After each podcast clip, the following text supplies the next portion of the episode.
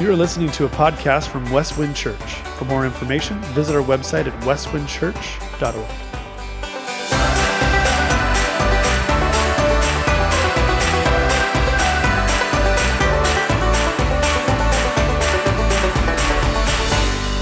Well, good morning, Westwind Church. And again, thank you for joining us in worship. If you're anything like me, these past few weeks have caused a lot of reflection and introspection.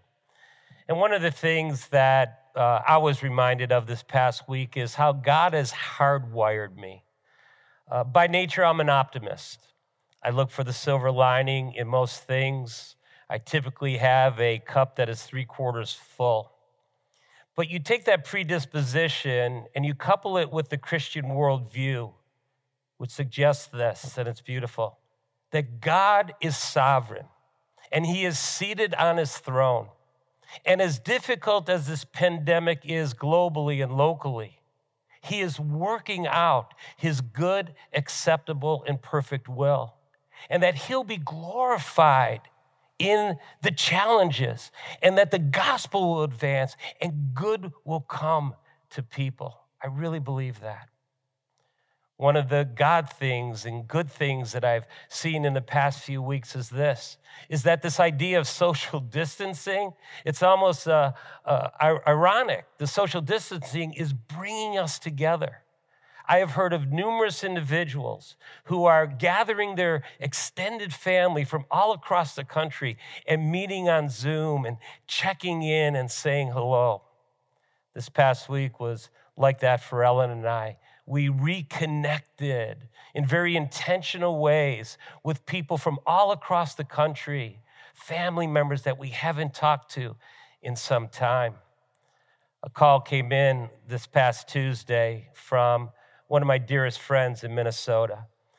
And honestly, I haven't talked to Bill in a number of years. Bill Jesse's his name. He was on the calling team when uh, Ellen and I came to Minnesota over 10 years ago. We became dear friends. Bill was my golf coach. And I'll never, ever forget the day that I broke 90 playing golf with Bill for the first time. And by the way, for you golfers, no cheating, no moving the ball, counting every stroke. So Bill was there. He signed the scorecard. We took a picture. I framed it. I still have it in my home. Another picture I have of Bill is in my office. It is an absolute keepsake, and I want to show you that picture this morning. This is Bill Jesse, my dear friend, his wife Charlotte, and their two children. They're wearing caps, and these are cancer caps, because a number of years ago on Thanksgiving Day, Charlotte got the news that she had cancer. She did one chemotherapy treatment, but less than a month later, on Christmas Eve, early in the morning, dear Charlotte went into the arms of Jesus while Bill was holding her. And I share that story, folks, to say that the COVID 19 virus inspired Bill to call. And as he called, I told Bill, I says, Bill, I still have your picture in my office. I think of you often.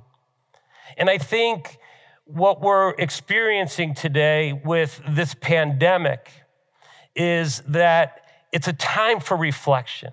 It's a time to slow down and consider the real issues of life, that life is volatile.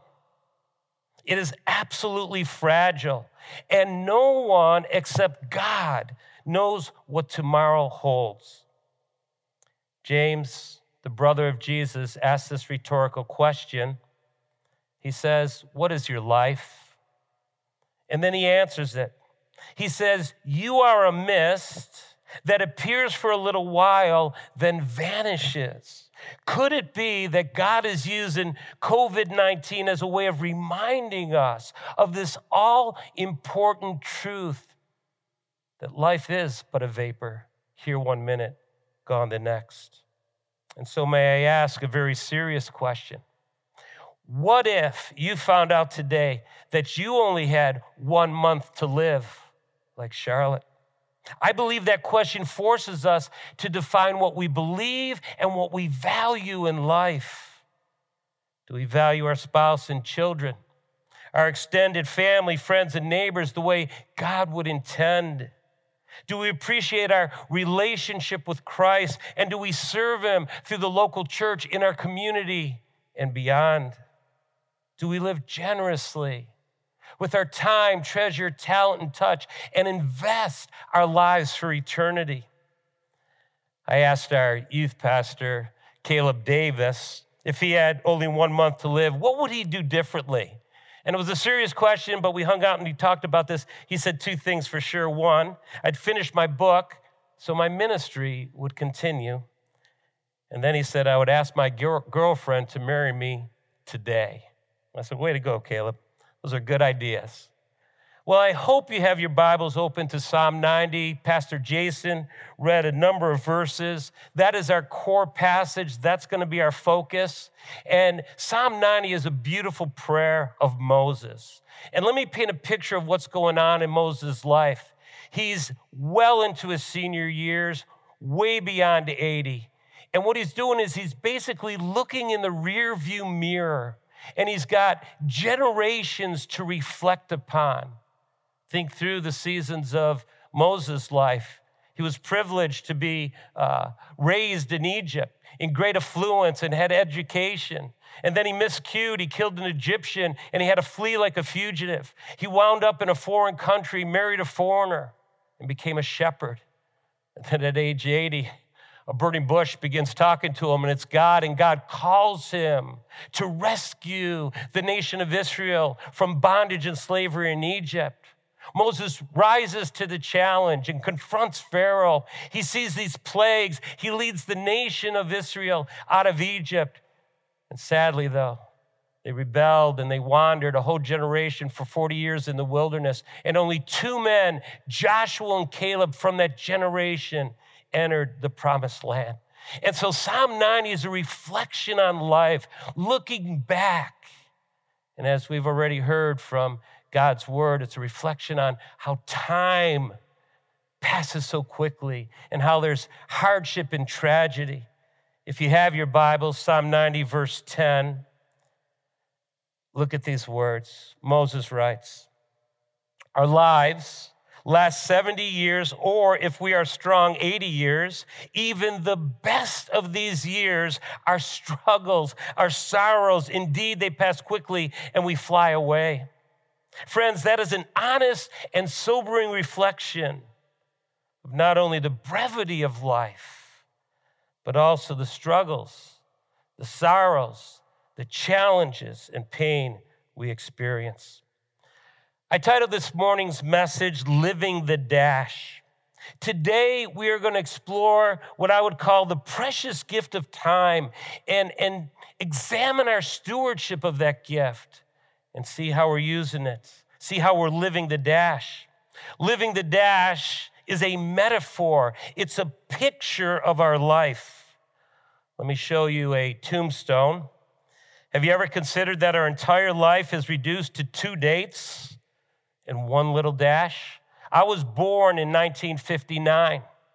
I have no idea. God is in control of the end date, but there's one thing I have influence on today and that one thing is the dash. How will I live my life? You know, when you think about it, we don't have control over many things in life. We do not get to decide where to be born, who our parents are, what period of time we're going to live, or what culture we'll grow up in. We do not get to decide the dates on our tombstone. We do not know when the end will come. It could be next week, next year, or decades away. Think of Charlotte, Thanksgiving to Christmas Eve. We just don't know.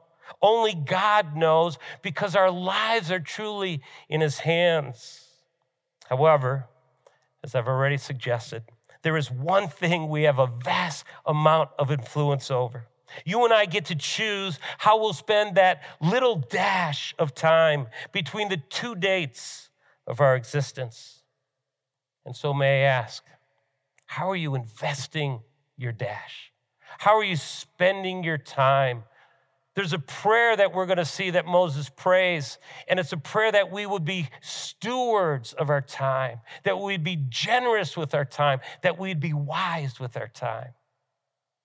I hope you did download your digital guide, and there is a sermon outline if you'd like to take notes. So let me share with you the blessing this morning. Each one of us can live the dash in a God honoring way by applying the biblical truth regarding time. This morning, my hope and prayer is as we examine these four truths, boy, God's Spirit will just impress them on my, our hearts and we'll apply them specifically. So, truth number one discern the brevity of life. Look again, if you would, to the book of Psalms. It's our core, or Psalm 90 in verse 12. Moses prays this. He says, Teach us, Lord, to number our days carefully so that we might develop wisdom in our hearts. This simple yet profound prayer has two dimensions. First, Lord, teach us to number our days, that our days are brief. They're like a vapor, here one minute, gone the next. But secondly, notice what Moses prays Lord, teach us so we can have purpose in life and develop wisdom for the journey of life. Now, have you ever considered how the average person spends their time on a daily basis or over a lifetime? My wife did a little bit of research, and this is really interesting to me. We'll put up a chart. 26 years is spent sleeping, and I thought this was incredible. Seven years is spent trying to fall asleep. 13 years at work, eight years, four months watching TV, four years, six months eating, three years, one month holidays, one year, four months exercising, one year, three days socializing, and how interesting, one year unpaid overtime. Not a good thing. So after I read those statistics, I am absolutely convinced why Moses prays, Lord, teach us to number our days so that we might live wisely in this journey of life. Three years ago, my mom at age 82 was in a terrible accident. She broke her neck, nine ribs were broke. She was bruised from head to toe. And as an 82 year old lady, she was just hospitalized in rehab for many, many months. And as I look back on that tragedy, there was one very personal redeeming point for me. I was reminded of how brief life truly is. Here one minute, gone the next. And since that day to today, literally, I can say this I purpose to call mom every day. And we have this beautiful relationship and wonderful fellowship. And mom constantly reminds me, Keith, these are special moments where we just update each day. But why did it take a crisis? Why did it take an accident for me to recalibrate, to redeem that time?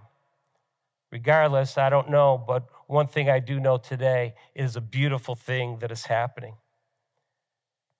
In three months, this pandemic has claimed the lives of over 50,000 people worldwide with a projection right now of between 100 and 200,000 plus in the United States alone. As sobering as that statistic is, it should cause us to pray like Moses. Teach us, Lord, to number our days. Teach us to live wisely with this time you have given us. And so, the first truth Scripture encourages is to understand the brevity of life, how quick it goes by. Truth number two act wisely by redeeming your time. There's a beautiful passage in Ephesians 5, if you want to flip there. It's verses 15 through 17. And you're going to see that it's complementary. It's almost parallel to what Moses was praying. Here's what Paul wrote He says, Pay careful attention then to how you walk. Notice, not as unwise people, but as wise. We're back to the wisdom motif. And then he says, making the most of the time because the days are evil. He says, don't be foolish, but understand what the will of the Lord is. This idea of making the most of your time, it's one word in the ancient language, and it's a word that describes redemption.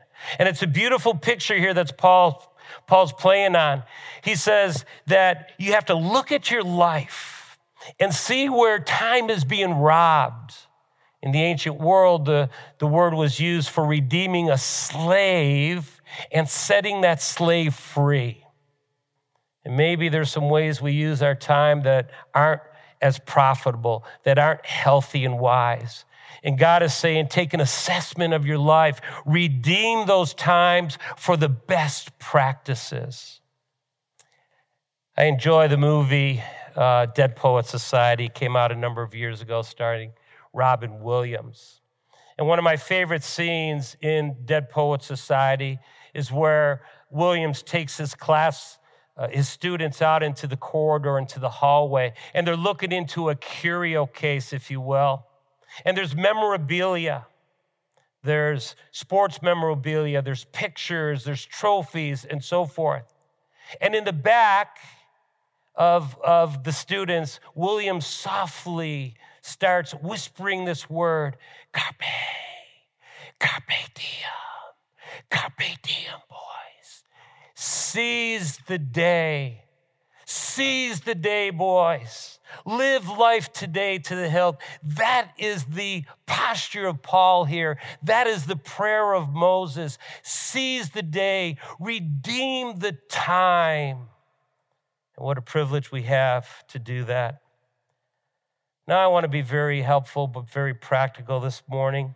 I want to introduce you to a gentleman that I appreciate. His name is Dr. Richard Swenson. In his book, Margins, he has a chapter on time.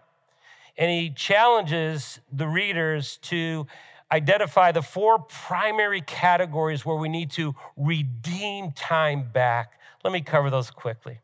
The first one is personal time to ensure that we have time for ourselves, time to retreat, time to get away, time to get recharged. Personal time is just so important. One of the things I love to do, as I've already expressed, is to golf. I can go out for 18 holes, be out in nature. It doesn't matter what the score is. It is just personal time. It's, it's redeeming time. Secondly, family time.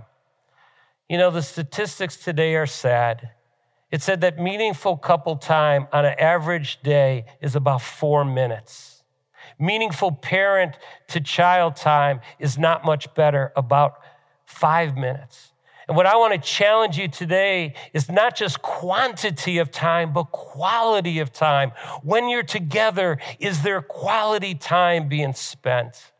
I was inspired uh, this past week by the Ballback family and I asked them if they would share a little bit of how this uh, uh, time that's a unique season, how their family's redeeming for family time. So let's welcome uh, Jason and, and Taylor.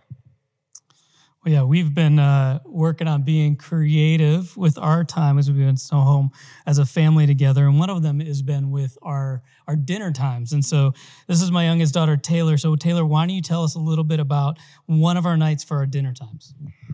Um, one of our nights for dinner times was trolls, and it was my night, and we did a food truck thing, and we went into the garage and we used the van for the food truck and for our dinner, we we did green spaghetti with food coloring, and we and we watched the movies Trolls. So we set up like a whole movie theater in our garage, huh? It was pretty cool. But we've been doing that and just making the most of our time together and and and redeeming that because we don't get that often uh, in our house, and it's really fun to have that now, isn't it? That's pretty great. It's pretty great. Thank you so much, you guys. I understand the color of that spaghetti was green, right? Nasty. So, just one mini story, one example of redeeming time. But here's the challenge, folks. And the challenge is going to come what about this time next year? Are we going to have the garage set up as a movie theater? Are we going to make weird meals together? Are we really going to celebrate that special family time? The third thing is sharing time. And that's what happened this past week in, in Ellen and I's life. People from all across the country. Monday, we were coming home from a baptism here, and we just got a text Hey, can we FaceTime? And uh, we got home 8.30 we hung out with a family that we went to israel with in uh, last may. We haven't talked to them seen them in quite some time. And what a wonderful time uh, to reconnect sharing time. And then finally god time. You know the data is kind of sad when you look at how much time is spent in front of a tv versus how much time is spent in church or worship. The ratio is about seven to one we are in front of the TV set seven more times than we are in a worship space. Jesus prioritized God time. Mark 135 tells us very early in the morning, while it was still dark, he got up, went out, made his way to a deserted place, and he was praying there. Friends, this is Jesus. And you think about it, in three years, what he accomplished with his life, but he always prioritized time with his Father sacred time, time with dad to just commune, to fellowship, so the kingdom would come. And so I hope with all my heart you'll take the challenge to redeem time from Swenson and, and look at those four categories, but not only for today, but for the future. What will we sustain? What are going to be the best practices? Truth number three Steer your life prayerfully through the various seasons of life. And why do I say prayerfully? Because Psalm 90 is a prayer. When, when Moses says, Lord, teach us to number our days, and you reflect on the spiritual and life journey of Moses, man, there was season after season growing up in Egypt under Pharaoh, being a shepherd, being a fugitive, being a great leader, and then leading with the people who didn't want to follow. He had so many unique seasons of life, and yet he had to engage prayerfully. Ecclesiastes 3 1, we covered this a few weeks ago. There is an occasion for everything and a time for every activity under heaven. And so, folks, when you think about living the dash, this is a unique season. This might be a one in a lifetime season. COVID 19 hopefully will be an experience that we'll look back and we'll see great transformation in our lives because of what we've gone through. One example from scripture about seasons of life and prayerfully engaging comes from our Lord Jesus Christ in Mark chapter 3, 13 through 16. You don't need to turn there but let me just show it to you on the screen. Jesus is 18 months into his ministry. He goes up into the mountain and prays, and then he comes down. And the key phrase there, he chose 12, he appointed 12 to be with him. That was a unique season. That was a unique point in time, choosing the 12 to the, be the apostles who would take the gospel to the ends of the earth. I remember as a youth pastor uh, close to 35 years ago, uh, I was in vocational ministry two years full time before Ellen and I married. Then Ellen and I married. She joined me in Cincinnati, Ohio, and we had three years as a team. Uh, the church got two for one. We did everything together retreats, mission trips, discipleship activities, you name it. But then all of a sudden, Ellen gets pregnant and we had back to back pregnancies. We had three children in diapers because our second pregnancy was twins. And something changed in that season of life for ministry. And it really impacted our relationship and our ministry opportunities because Ellen felt disconnected, sometimes even a little bit guilty so, because she was so committed to the home and to the, to the kids as infants. But then, as we looked at that season, one of the things we learned that Ellen could do is have the girls come over the home, hang out with her in discipleship, and hang out with the kids, which the girls in the youth group loved. And it's just one mini example of the seasons of life that we learn to recalibrate. And so, again, there's a delicate equilibrium during these seasons. COVID 19, again, I trust is once in a lifetime an experience. But what Ecclesiastes reminds us is there's a time to work, a time to play, a time to plant and a time to harvest, a time to weep and a time to laugh, a time for people and a time for task. By God's grace, this pandemic should help us recalibrate. This season should create an awareness that this is a unique time that can give us a new course for our walk with God, our ministry journey, our, our touch point with our spouse, our family, and our kids, and lead us in a beautiful way. Now, finally, truth number four hope in Christ today. The apostle Paul in 2 Corinthians 5:20 through 6:2 says these words. Please follow along. Therefore, we are ambassadors for Christ, certain that God is appealing through us. We plead on Christ's behalf, be reconciled to God. God made the one who did not know sin to be sin for us, so that we might become the righteousness of God in him, working together with him. We also appeal to you don't receive God's grace in vain, for he says, I heard you in an acceptable time, and I helped you in the day of salvation. And this final statement is so important. Look, now is the acceptable time. Today is the day of salvation. And I want to close this morning where I began. I want to take you back to Bill and Charlotte Jesse a couple that I deeply, deeply admire. Ellen and I, from Thanksgiving to Christmas Eve, walked hand in hand with this dear family. And we so much appreciated what we saw in their life because Charlotte, Jesse, knew Jesus Christ as Savior and Lord. She was ready to go home. When they were promoting chemotherapy and she had one treatment, she says, You know, I'm ready. I just want to go be with Jesus. She knew her Savior. She came to a point in time many decades previously where she said yes to Jesus Christ as her Lord and Savior. And so, friends, I appeal to you as Paul appealed to the Corinthians. God, through Christ, is reconciling the world to himself. And during this difficult time, this pandemic, maybe the Lord has got your attention in a special way. Maybe you're wondering what your future looks like. Maybe you're wondering what eternity holds, and you've not yet given your life to Christ as Charlotte did. Well, you could do that today. Now is the accepted time. Today could be the day of your salvation.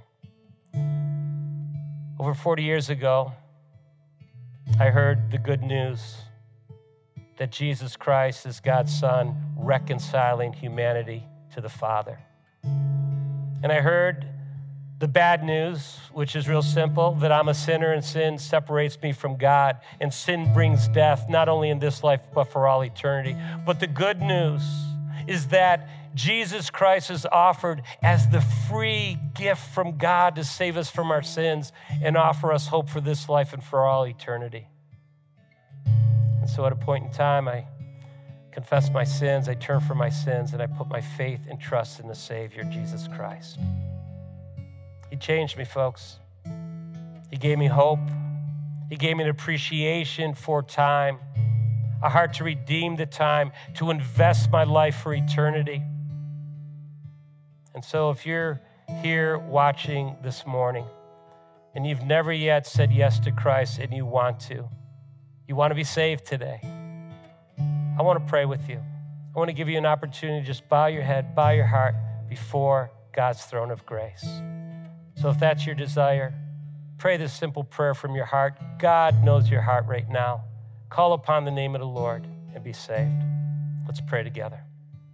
Dear Father, I thank you for your love. I thank you for your purpose to reconcile the world and me through Jesus Christ. I admit I'm a sinner. I turn from my sin and I turn to Jesus, my Savior. I thank you today, Father, for forgiving me through the precious blood of Christ, all my sins. Today I put my faith and my hope in Jesus.